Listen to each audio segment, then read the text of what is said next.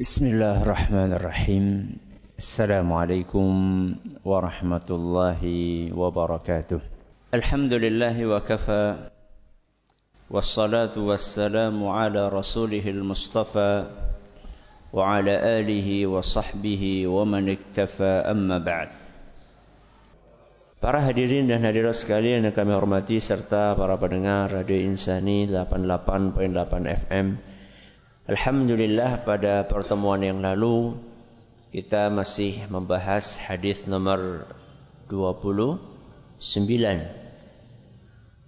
dan kali ini pada malam hari ini insyaallah kita akan menyelesaikan pembahasan tentang hadis ini yaitu hadis yang berbunyi wa an Abi Mas'udin radhiyallahu anhu qala dari sahabat Nabi sallallahu alaihi wasallam yaitu Abu Mas'ud. Siapa? Abu Mas'ud. Semoga Allah meridai beliau. Qala Rasulullah sallallahu alaihi wasallam.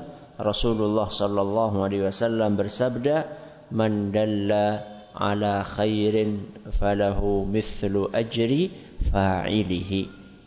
Barang siapa menunjukkan kepada orang lain kebaikan, Barang siapa menunjukkan kebaikan kepada orang lain, maka dia akan mendapatkan pahala seperti orang yang mengamalkannya hadis riwayat Muslim. Kita telah sampaikan bahwa hadis ini memiliki background kisah yaitu tentang seorang yang mencari tunggangan untuk berangkat jihad. Jadi hadis ini ada cerita di baliknya. Namun bukan berarti yang dapat pahala itu hanya yang melakukan seperti mirip apa yang dilakukan oleh sahabat tersebut yaitu memberikan arahan tentang siapa yang bisa diboncengi tunggangannya untuk berangkat jihad saja tidak karena redaksi hadis ini bersifat umum. Barang siapa mengajarkan kebaikan kepada orang lain. Ini adalah kalimat yang umum. Dan kita telah jelaskan bahwa keumuman hadis ini bisa dikupas dari berapa sisi? Tiga sisi. Yang pertama, bagaimana? Yang kedua, siapa? Yang ketiga, apa? Kita baru membahas poin pertama dan kedua. Yaitu siapa yang diajari kebaikan, bagaimana cara mengajarkannya. Itu dua poin yang kita bahas. Malam hari ini kita akan membahas poin yang ketiga, yaitu apa. Maksudnya adalah apa bentuk kebaikan yang kita ajarkan kepada orang lain. Mandalla ala khairin Barang siapa menunjukkan kebaikan. Kebaikan itu bentuknya apa? Karena hadisnya bersifat umum kebaikan. Maka yang masuk dalam hadis ini adalah segala jenis kebaikan. Apa pun itu. Yang penting baik. Yang penting baik. Dan kalau kita mau klasifikasikan kebaikan itu secara garis besar bisa dibagi menjadi dua. Ada kebaikan dalam urusan agama, ada kebaikan dalam urusan dunia. Dibagi berapa? Dua. Yang pertama, kebaikan dalam urusan agama. Yang kedua, kebaikan dalam urusan dunia. Ya. Kebaikan dalam urusan agama ya ilmu agama. Ya. Kalau kebaikan dalam urusan dunia ya ilmu dunia. Kita akan bahas satu persatu. Cuman mungkin kita akan lebih banyak membahas tentang poin yang pertama yaitu kebaikan dalam urusan agama. Yang dimaksud kebaikan dalam urusan agama di sini adalah ilmu syar'i. Ketika kita mengajarkan, ketika kita menunjukkan ilmu syar'i kepada seseorang, Maka selama orang tersebut mengamalkan apa yang kita ajarkan, dia dapat pahala dan kita pun juga dapat pahala.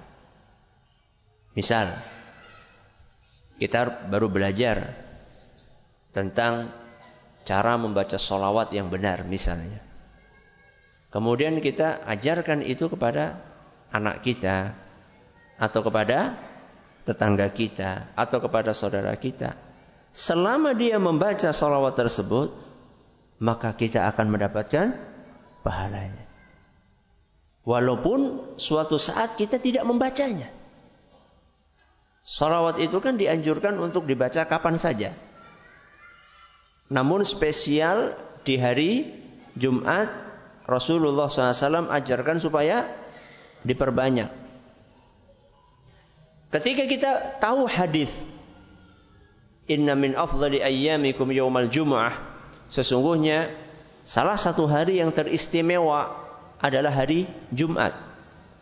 Lalu Nabi SAW melanjutkan sabdanya fa'aksiru fihi minas salati wassalami aliyya Maka di hari Jumat itu perbanyaklah membaca solawat kita ini baru dengar di pengajian anjuran memperbanyak solawat di hari Jumat. Ilmu agama. Kemudian kita ajarkan ini kepada orang lain. Dan orang tersebut kemudian dia mengamalkan apa yang kita sampaikan kepada dia setiap hari Jumat, malam Jumat, siang Jumat, dia perbanyak membaca salawat. Maka sebanyak itu pula kita mendapatkan pahalanya. Walaupun mungkin suatu saat kita lupa, kita yang ngajarin malah lupa nggak baca. Maka walaupun kita tidak baca, dia baca, kita akan mendapatkan pahalanya tanpa harus tanpa harus ngurangi pahala dia. Ora parowan ora. Jadi jenengan sing diwulang kowe rasa aduh kowe juga dari separo pahalane ora, pepek. Jenengan dapat pahala full. Ya. Kita yang ngajarin juga dapat pahala full. Ya. Min ghairi ayyang min ujurihim syai'a. Dalam hadis lain Nabi SAW menjelaskan tanpa harus mengurangi pahala orang yang mengamalkan apa yang kita ajarkan kepada dia. Sehingga ilmu agama itu menjadi prioritas utama kita untuk kita sampaikan kepada orang lain. Kita ini hidup di negara yang katanya jumlah kaum musliminnya paling banyak. Tapi kenyataannya banyak orang nggak doyan dengan ilmu agama. Buktinya tidak sedikit pengajian-pengajian yang yang mati nggak mau hidup segan. Ya. Lama-lama merotoli, merotoli, merotoli dari ustate karo takmire. Ya. Jangan jangan lihat pengajian sekarang. Ya. Di sini jangan coba lihat pengajian-pengajian di kampung-kampung. Banyak pengajian-pengajian yang sepi. Tapi giliran ada konser dangdut. Wow, rame nih pun. Padahal bayar. Pengajian gratis. Murah pada mangkat. Ya. Ini realita. Padahal katanya negara kita itu muslimnya paling banyak. Fakta yang lain. Banyak orang tua bangga ketika anaknya jadi sarjana. Sarjana apa? Ilmu umum. Ya, sarjana ekonomi, sarjana hukum, sarjana sosial, sarjana politik, sarjana, pokoknya yang umum-umum lah. Bangga. Begitu wisuda, di-share ke mana-mana. Anakku baru dapat sarjana peternakan, sarjana pertanian, SE, S, Pol, S, apa lagi. Walaupun setelah itu banyak yang nganggur juga. Bangga. Tapi ketika anaknya, Bu, saya pengen mondok. Mondok. ngemben bojomu dimpani apa? Seakan-akan madesu. Masa depan suram. Apa pernah diadakan survei? Kalau tamatan pesantren itu rata-rata pengangguran, kalau tamatan umum rata-rata bekerja, apa pernah diadakan survei? Ustadz, itu buktinya saya punya tetangga tamatan pondok nganggur. Ya, tapi saya juga punya tetangga S1 nganggur. Kerjanya rumah mangan turu, mangan turu, nonton TV. Kadang-kadang dolanan darah. Sarjana ekonomi dolanan darah. Ngisin-ngisinakan. Ya. Ini realita. Ya. Tidak sedikit orang tua yang rela mengeluarkan duit banyak untuk membayar anaknya les pelajaran tambahan eksak. Entah itu matematika, entah itu bahasa Inggris. Mau dia mengeluarkan duit banyak. 200 ribu, 300 ribu, 500 ribu. Tidak masalah. Yang penting anak saya pinter matematikanya, pinter bahasa Inggrisnya. Tapi coba lihat. Mau nggak dia mengeluarkan duit segitu untuk membayar iuran belajar TPQ? Mau nggak? Gratis biar orang mangkat. Ini kenyataan. Ya. Jadi penggembosan semangat untuk belajar ilmu agama di negeri kita ini ada yang sifatnya pribadi, ada yang sifatnya masif dan terstruktur. Saya ulangi.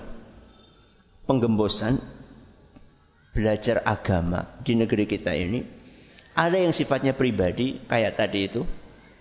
Ada yang sifatnya masif dan terstruktur.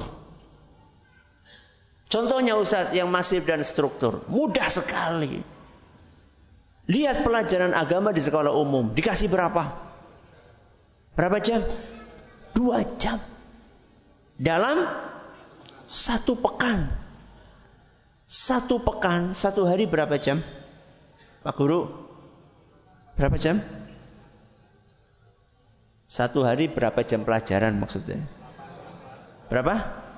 Delapan jam pelajaran. Berarti satu pekan? Delapan kali 6 pinten 48 dua. Dari berapa?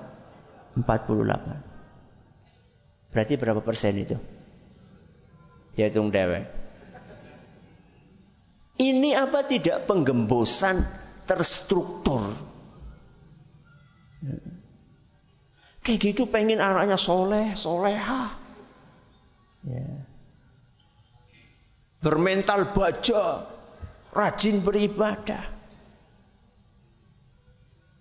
Pernah ada seorang kepala sekolah cerita sama saya. Pernah dia melakukan survei kecil-kecilan untuk siswa di sekolahan yang beliau kepalai. Ternyata dari sekian banyak siswa Ditanya sama beliau, siapa di antara kalian yang tadi pagi sholat subuh? Kata beliau dari sekian ratus siswanya yang sholat subuh paling cuma dua persen, tiga persen, pol lima persen. Berarti sembilan puluh lima persen dari siswa siswi dia tidak sholat subuh. Ya. Ini realita. Ya. Kalau kita tanya, mereka rata-rata agamanya apa? Islam. Wong sekolah umum kan mayoritas Muslim juga. Ini kenyataannya. Ya. Pelajaran agama dianaktirikan Di sekolah-sekolah umum yang ada di negeri ini. Nanti giliran anaknya nakal, sukanya tawuran. Ya. Kemudian kenakalan-kenakalan yang menjurus kepada tindak kriminal. Setiap hari anak ini kerjanya meras terus siapa? Orang tuanya pak nyuwun artone. Setiap hari kerjaannya minta, minta, minta. Kalau disuruh mainan HP terus. Kalau sudah kayak gitu, siapa yang disalahkan?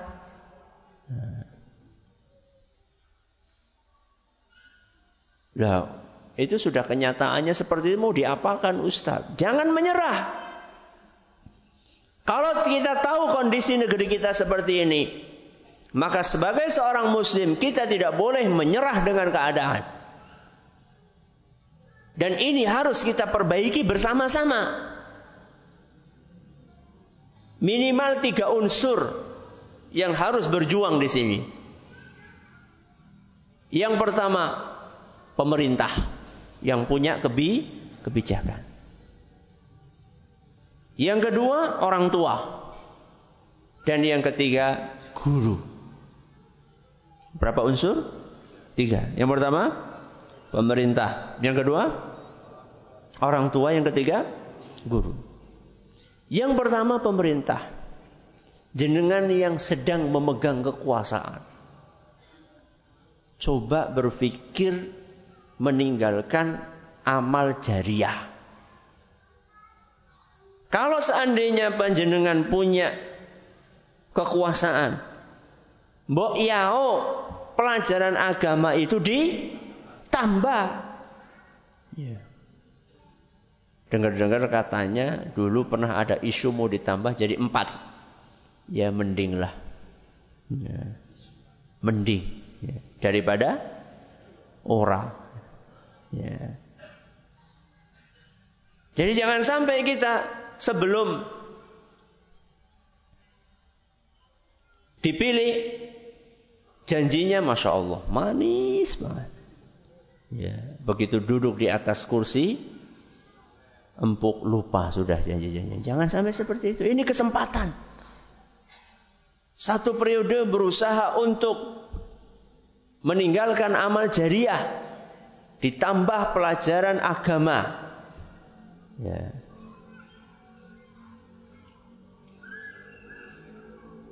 Ini bagi yang sudah terlanjur untuk memasukkan anaknya ke mana? Ke sekolah umum. Unsur yang pertama pemerintah. Yang kedua, siapa tadi? orang tua. Kalau jenengan sudah terlanjur memasukkan anak ke sekolah umum, maka kita semua punya tanggung jawab untuk menambah pelajaran agama buat anak-anak kita. Di mana Ustaz? Terserah.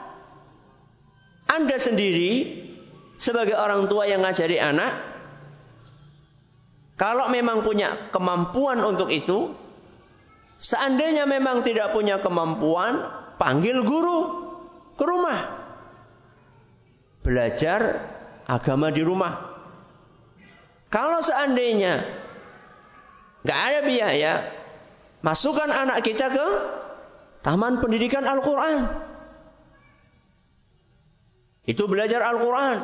Pengen belajar ilmu agama, aja anak-anak ngaji. Ya. Bawa mereka ke pengajian. Sehingga sedikit banyak selain dia dapat komunitas yang baik, dia juga akan mendapatkan ilmu walaupun sedikit sedikit sedikit masuk ke dalam diri anak kita. Ini bagi yang sudah terlanjur memasukkan anaknya ke sekolah umum. Kalau belum terlanjur, tahun depan ini tamat SD atau tahun depan umur 6 tahun akan masukkan ke SD atau tahun depan tamat SMP. Pilih sekolah-sekolah yang memprioritaskan pelajaran agama di situ. Memberikan porsi yang cukup. Apa itu? Ya pondok. Ustaz, pondok Ustaz. Priwe Ustaz ya. Ya wis, madrasah. Madrasah aliyah, madrasah sanawiyah, madrasah ibtidaiyah. Madrasah Ustaz. Los, priwe ya madrasah. Ya wis, sekolah Islam. Ya. SDIT, SMP SMA IT. Ya nanti sore premaning orang gelem juga, ya sudah kembali ke tadi. Ya. Kalau memang dimasukkan sekolah umum, maka kita sebagai orang tua harus tanggung jawab untuk mencari tambahan pelajaran agama buat anak-anak kita. Dan ini akan kita pertanggungjawabkan di hadapan Allah Subhanahu wa taala nanti. Ingat ayat yang kita baca kemarin. At-Tahrim. Ya ayyuhalladzina amanu qu anfusakum wa ahlikum nara. Wahai orang-orang yang beriman, jagalah diri kalian dan keluarga kalian dari api neraka. Apa bentuknya menjaga diri dan keluarga dari api neraka? Kata Ali ibnu Abi Talib, al-alimuhum wa adibuhum. Kata beliau radhiyallahu anhu, arti dari menjaga keluarga dari api neraka adalah alimuhum ajari mereka, adibuhum didik mereka. Ajari mereka ilmu agama. Ini tugasnya orang tua. Sudah. Yang pertama siapa tadi? Pemerintah. Yang kedua? Orang tua. Yang ketiga? Siapa? Guru. Semua guru punya tanggung jawab moral untuk memperhatikan mental, akhlak,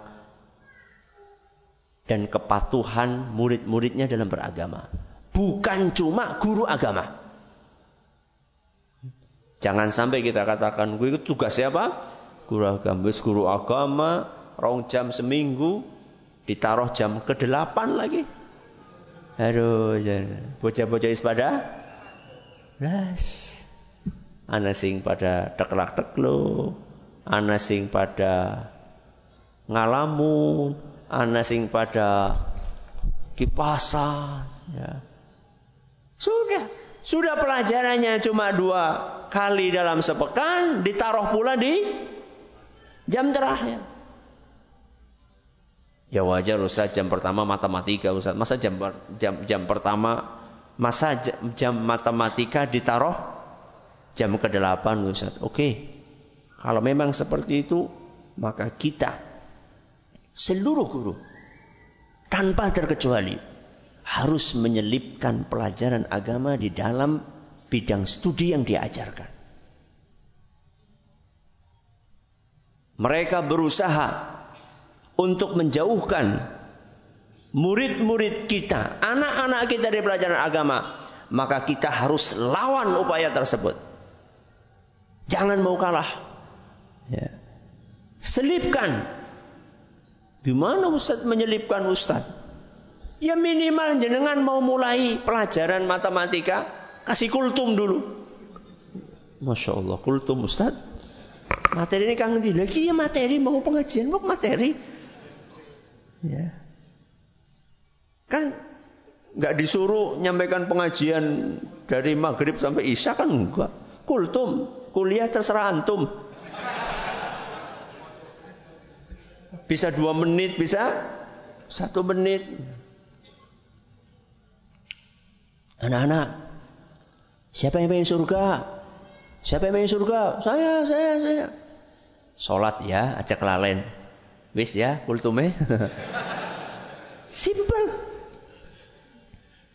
Ustaz, masa cuma seperti itu Ustaz? Eh, Jangan pernah meremehkan kebaikan walaupun kecil. Ini kan hadisnya sudah kita bahas. La tahqiranna minal ma'rufi syai'an. Jangan pernah meremehkan kebaikan sekecil apa pun. Bisa jadi kalimat yang cuma bisa dihitung dengan detik tadi. Membuat salah satu atau salah dua atau salah tiga atau salah semua. Membuat murid-murid itu ada yang tergugah sangat mungkin. Ketika itu kita sampaikan dari lubuk hati yang paling dalam. Ya. atau kalau nggak di awal Di akhir. Ya. Diajari anak-anak doa. Ayo siapa yang tadi habis dari kamar mandi? Coba tadi pas mau masuk kamar mandi baca doa apa? Masa ngajari kayak gini harus guru agama? Masa guru fisika nggak bisa ngajarin seperti itu? Apa guru fisika ini melebu kamar mandi orang donga? Ya. Masa kayak gitu harus nunggu guru agama? Ya. Ayo tadi kamar mandi baca doa enggak? Boten Pak Guru. Ayo, apa doanya? Siapa yang bisa? Bagus, kasih hadiah. Ya, apa hadiahnya? Ya, jazakallahu khairan.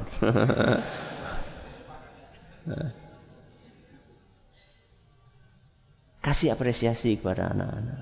Ya. Kalau diselipkan Ustaz bisa diselipkan. Guru biologi, ya. Kita ini belajar ilmu-ilmu umum. Banyak di antara kita itu ansih belajar ilmu umum saja.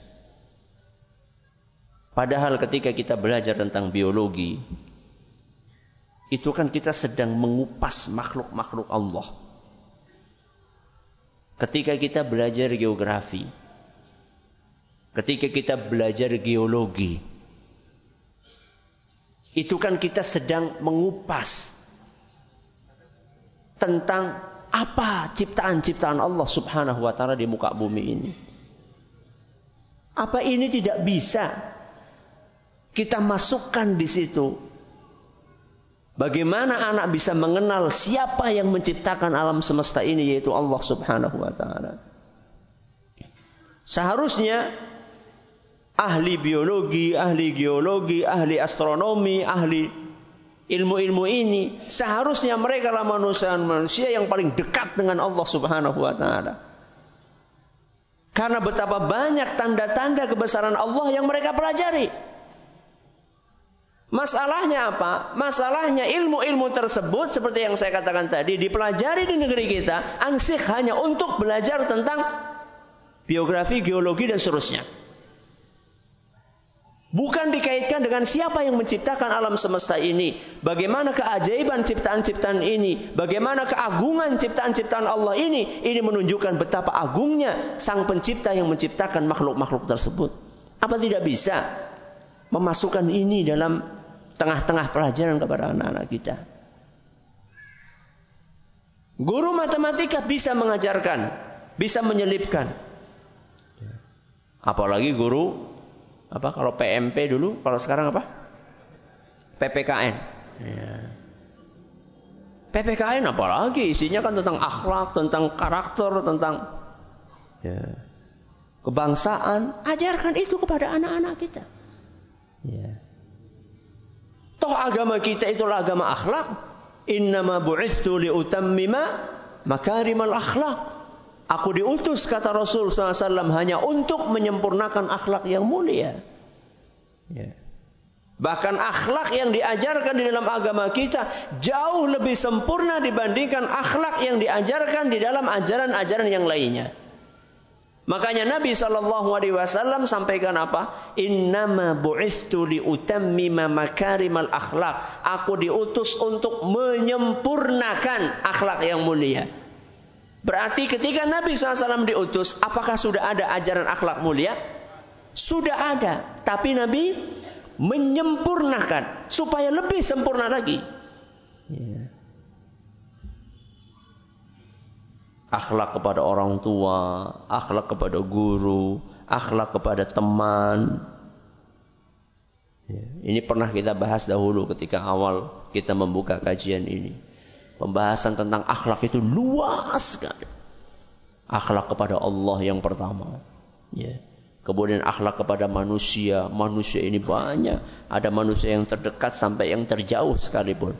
Manusia yang terdekat adalah orang tua, anak, akhlak kepada orang tua, akhlak kepada anak, akhlak kepada istri, akhlak kepada suami, akhlak kepada kerabat. Ini yang dekat-dekat agak dikit keluar, akhlak kepada tetangga, Tetangga ada yang dekat, ada yang jauh, akhlak kepada tetangga jauh. Pindah ke lingkungan kerja, akhlak antara atasan dengan siapa? Bawahan, majikan dengan pembantu. Ya. Lebih meluas lagi, ya. akhlak kepada non muslim sekalipun. Ada dalam agama kita. Ini kita baru bicara akhlak kepada manusia, belum bicara akhlak kepada selain manusia apa? Hewan. Ada ustaz akhlak kepada ada akhlak kepada hewan dalam agama kita ada. Bahkan akhlak kepada sungai pun ada. Ya. Kepada lingkungan hidup ada aturannya. Saya pernah bawakan di sini kalau nggak salah sebuah tesis himayatul bi'ah fi sunnah an-nabawiyah. Pembahasan tentang menjaga lingkungan hidup dalam hadis Rasul SAW. Bukunya tebalnya segini. Akhlak kepada lingkungan ada dalam agama kita. Ya. Bahkan akhlak kepada malaikat yang tidak kelihatan pun ada. Ya. Nah, ketika ini kita sampaikan kepada anak-anak kita, maka mereka akan terbuka wawasannya tentang agama. Ya. Maka tiga unsur tadi, siapa? Pemerintah, terus orang tua, terus guru kita harus bersinergi untuk menyadarkan anak tentang pentingnya pelajaran agama. Dan ketika kita berbicara tentang pelajaran agama, maka yang paling pokok adalah akidah. Pondasi seseorang ketika dia beragama. Ketika akidah ini rapuh, maka akan rapuh pula sendi-sendi kehidupan seorang muslim di dalam dia hidup sehari-hari. Ya. Makanya kita sering melihat anak-anak yang rapuh sekali. Cuma gara-gara diputus pacar, bunuh diri. Kelangan HP, kendat. Ya.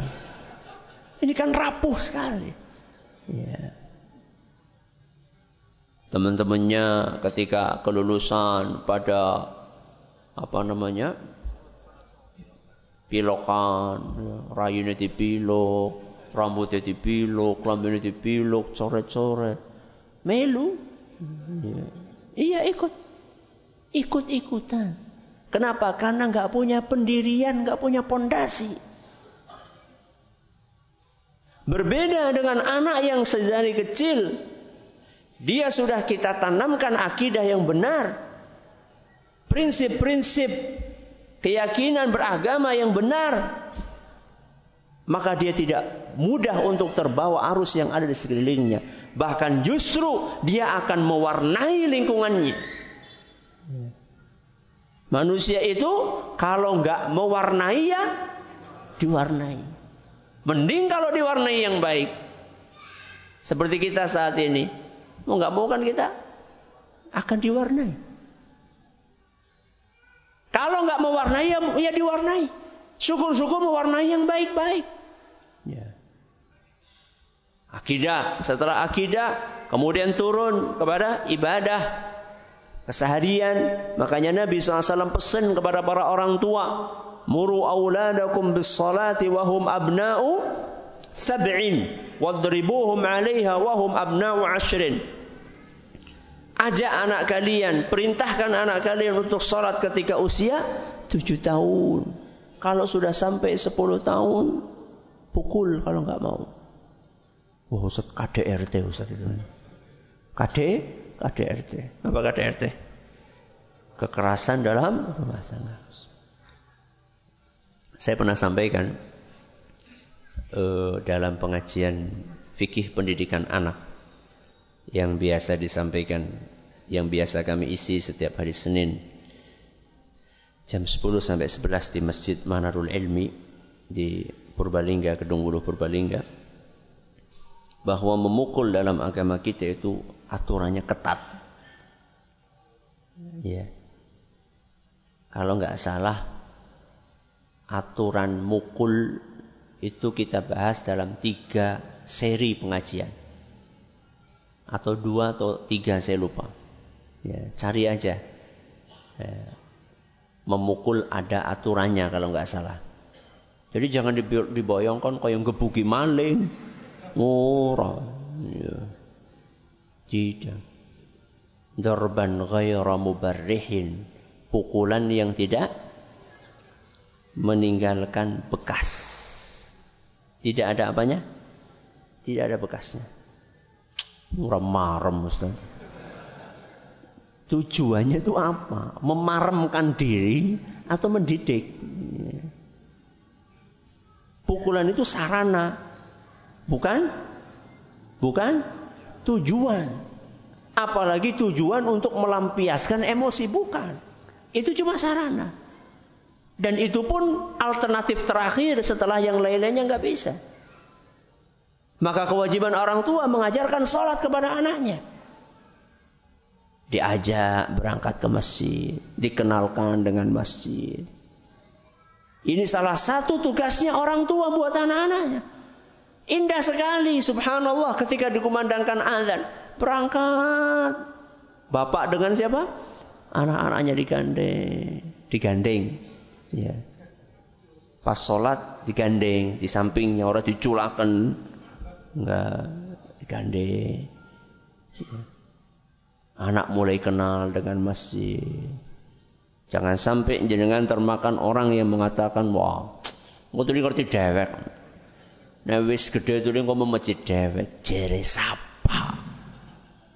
Coba orang-orang yang mengatakan seperti itu, deleng anake, wis gede pada nengti, kelayaban, perapatan, ya, di pasar, alun-alun, di mall, dolanan darah. Ya. Masya Allah, ini kenyataan. Ya. Ajarkan dari kecil. Walaupun tetap diperhatikan adabnya, etikanya juga diperhatikan. Enggak kemudian seperti yang saya katakan tadi diumbar di masjid enggak. Tanggung jawab orang tuanya.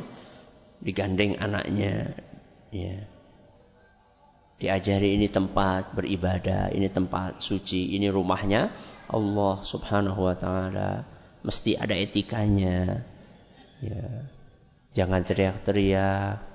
Ya, yang tenang. Ini bagian dari mengajarkan kebaikan kepada anak-anak kita. Kalau bukan kita yang mengajarkan, siapa yang akan mengajarkannya? Kadang-kadang kita prihatin. Banyak anak-anak di masjid lari ke sana, lari kemari. Ya. Imamnya kan cuma satu. Masa ada imam dua? Ya, tidak mungkin. Jamaahnya anak-anak semua, masya Allah. Ya mungkin pertamanya begitu akan apa namanya? Begitu akan mulai sholat, iya diingatkan sudah. Ya, anak-anak sholatnya yang tenang. Gih. Saat itu aja begitu Allahu Akbar mulai sing lutak lutik, sing itek itekan, ya. kayak rata jadi bocah cilik. Tapi kalau sama ayahnya di situ mending. Ya. Bapak, anak, bapak, anak, bapak, anak, mending. Ya. Ada sebagian masjid dibikin bapak-bapak bapak anak kafe. Ya Allah pak, kayak jadi orang tua bocah cilik yuk. Yang namanya anak dicecer-cecer, masya Allah, itu kesempatan emas. Ya. Ada lagi malah dibikin, udah bapak lantai satu, anak-anak lantai dua semuanya. Wah, Allahu Akbar, bal-balan temenan. Ini realita, saya bicara realita. Ya. Saya pernah sholat di masjid yang seperti itu. Ya. Rokaat pertama sampai mau rokaat kedua, bahkan ketika rokaat kedua masih terdengar. Ya. Bukan hanya obrolan. Ya. Main-main di atas. Gak seperti itu. Ya. Diserang-seling itu lebih aman. Ya. Ini bagian dari mengajarkan kebaikan. Ada akidah, ada ibadah, ada akhlak. Ya. Jadi yang simpel-simpel di rumah, adab makan. Makanya Rasulullah Sallallahu Alaihi Wasallam ketika melihat ada anak kecil di zaman beliau kurang beretika dalam makan karena tangannya ke mana-mana ketika makan, ya maka Nabi SAW pun langsung menegur ya gulam, le itu kalau laki-laki, kalau perempuan do samillah, jangan lupa baca Bismillah. Wakul biyaminika, makanlah dengan tangan kananmu. Wakul mimma yalika, makanlah yang terdekat darimu. Ini bagian dari mengajarkan kebaikan. Berupa etika, berupa adab. Dan ini harus rutin setiap hari. Supaya menjadi kebiasaan yang baik. Anak masuk rumah. Ketika dia blus. Kenapa tidak ditegur sama orang tuanya? Kenapa tidak ditanya, nak sudah salam belum? Ya. Kenapa kita biarkan anak kita bludas? Bludos masuk rumah sendiri, rumah sendiri Ustaz. Tidak pakai salam. Justru karena rumah sendiri itu kita perlu salam. Karena salam adalah doa. Masuk rumah orang lain, salam rumah sendiri tidak salam. Orang lain rumahnya didoakan, rumah sendiri tidak didoakan. Ini aneh bin bin ajaib. Alhamdulillah Rabbil Alamin Assalatu wassalamu ala Nabi Muhammadin Wa ala alihi wa sahbihi Tadi pembahasan tentang Kebaikan yang bersifat Agama Terus yang kedua tadi Kebaikan yang bersifat dunia Seperti apa Ustaz? Contohnya adalah ilmu-ilmu pengetahuan umum Yang bermanfaat Contohnya kedokteran ya Masya Allah ya. Betapa banyak manfaat yang ditimbulkan dengan adanya ilmu kedokteran. Kalau dahulu tingkat kematian ibu dan anak. Ya, ibu saat melahirkan dan anak saat dilahirkan itu kan tinggi sekali. Alhamdulillah dengan adanya ilmu kedokteran banyak sekali kebaikan-kebaikan yang bisa dihasilkan. Ya anak yang lahir dengan prematur, belum saatnya keluar, sudah keluar. Ada alat inkubator yang dahulu belum ada. Ya. Kemudian orang-orang yang gagal ginjal, ada ada uh, apa kalau cuci darah ya? Cuci darah buat apa biasanya? Apa? Enggak e, buat apa yang rusak. Ginjal ya betul ya. Gagal ginjal, ada cuci darah. Coba dahulu sebelum ada ilmu kedokteran modern. Gagal ginjal sudah. Ya, tinggal nunggu waktu saja. Ya. Ada penyempitan di pembuluh jantung. Sekarang ada masang ri. Ya. Banyak orang yang hidup isinya di sini apa? Ring semua. Kalau dahulu sempit ya wis. Gak nunggu bae nih, Ya. Ini termasuk kebaikan. Ketika kita punya ilmu itu kita ajarkan kepada orang lain. Ya, nggak mesti kedokteran yang sifatnya modern, yang sifatnya tradisional. Kita punya ilmu bagaimana ngobati pilek badannya. Bayi pilek nggak mesti harus dikit-dikit bawa ke dokter minum obat penurun panas, dibelonyoi disit nganggo Tahu nggak ini? Brambang, betul ya? Brambang di tumbuk kemudian dipulonyoi kepada anak, ya. Batuk, ya. Banyak obat-obat sekeliling kita. Kita punya ilmunya, pengetahuan umum tentang dunia, ajarkan kepada orang lain. Ya. Kalau ibu-ibu apa Ustaz? Ya paling resep masakan. Masakan sing enak. Cara nggak sambal goreng. Ya supaya enak bumbunya pas ajarkan kepada orang lain itu termasuk kebaikan ya oh, bapak yang punya ilmu tentang merawat kendaraan supaya bersih nggak boleh balik ke bengkel merawat sendiri bisa ajarkan sama orang lain ya alat-alat elektronik supaya nggak cepat Ya rusak, nggak gonta-ganti, gimana caranya supaya baterainya itu awet, awet, caranya bagaimana? Bagikan tips itu kepada orang lain. Inilah termasuk kebaikan dalam urusan duniawi. Mudah-mudahan bermanfaat buat kita semua. Inilah pembahasan terakhir kita tentang hadis nomor 29. Insya Allah pada pertemuan berikutnya kita akan berpindah ke hadis nomor 30. Ustaz, saya punya teman yang suka menasehati. Tapi ketika menasehati malah yang dinasehati sakit hati. Karena jika menasehati bahasanya nggak enak. Contoh, kamu kan imam, kok bacaannya salah semua. Kamu tuh harus ngaji lagi, cari guru yang pintar sana. Bagaimana cara mengatasinya Ustaz? Dinasehati. Dia menasehati maka dia harus dinasehati.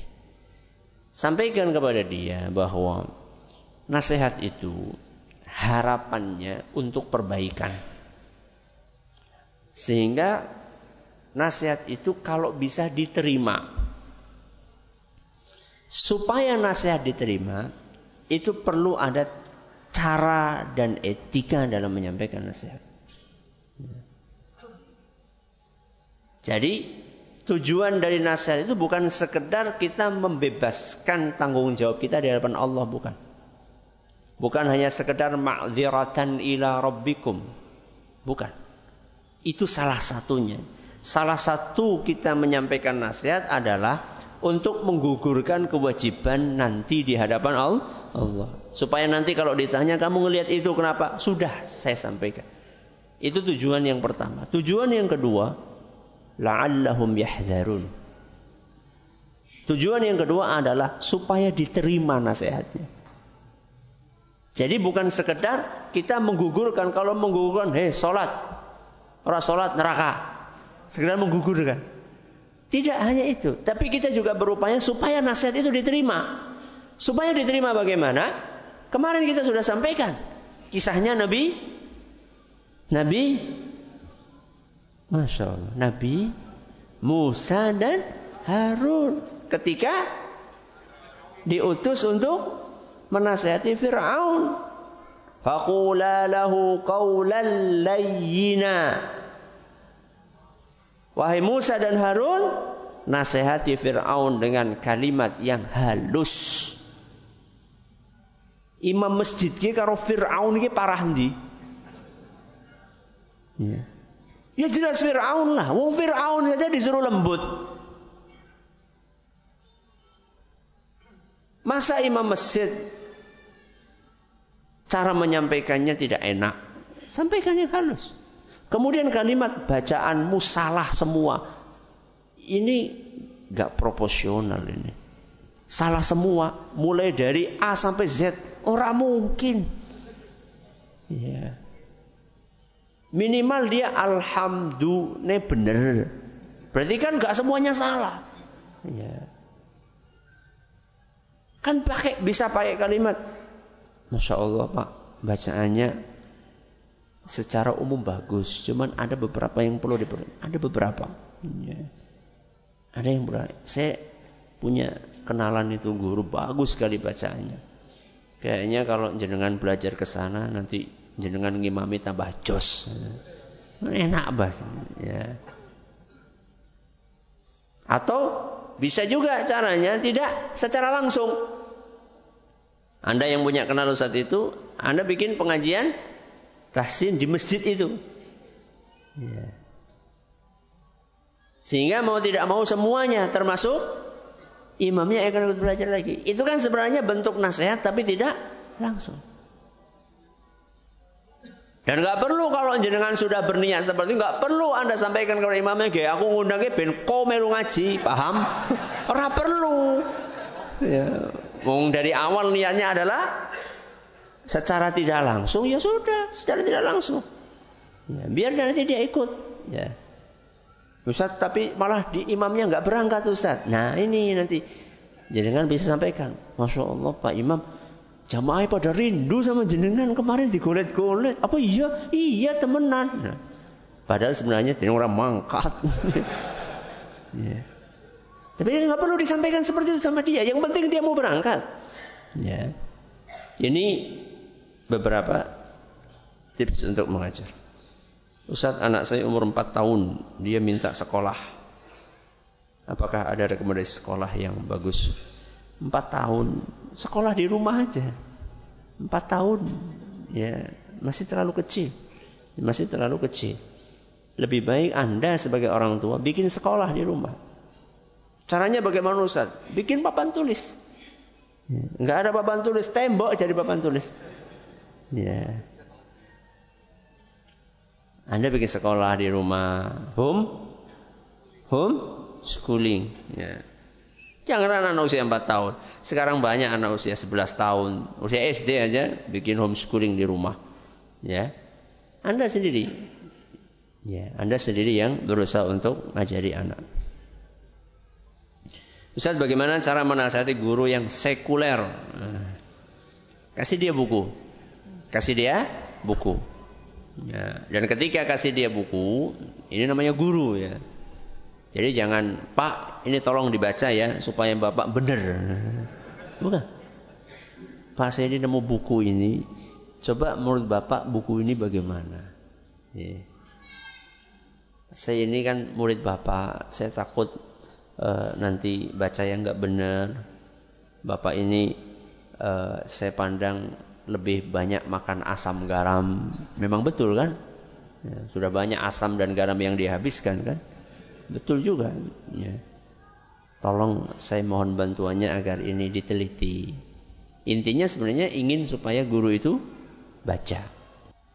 Ustaz saya ingin bertanya tentang cara menyikapi kedua orang tua saya yang kurang setuju dengan saya ketika saya ingin melanjutkan untuk masuk ke pondok. Apakah saya ikuti kata orang tua saja untuk bekerja atau bagaimana solusinya? Tergantung. Apakah Anda disuruh bekerja karena orang tua tidak mampu lagi untuk bekerja? Karena sudah lanjut usia tidak bisa bekerja sama sekali sehingga mereka mengandalkan anda sebagai akan dijadikan sebagai tulang punggung atau orang tua sudah berkecukupan cuman ingin melihat anaknya cepat segera bekerja. Kalau misalnya yang pertama maka ya gimana lagi?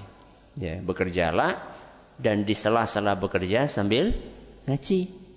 Alhamdulillah pengajian-pengajian rata-rata pada maghrib sampai isya. Sudah selesai pekerjaan? Sudah, ini kan pada pekerja semua. Nih. Ya. Sudah selesai. Atau kalau pagi-pagi biasanya hari Ahad bisa. Ya. Jadi tidak ada alasan untuk tidak belajar agama sekalipun bekerja.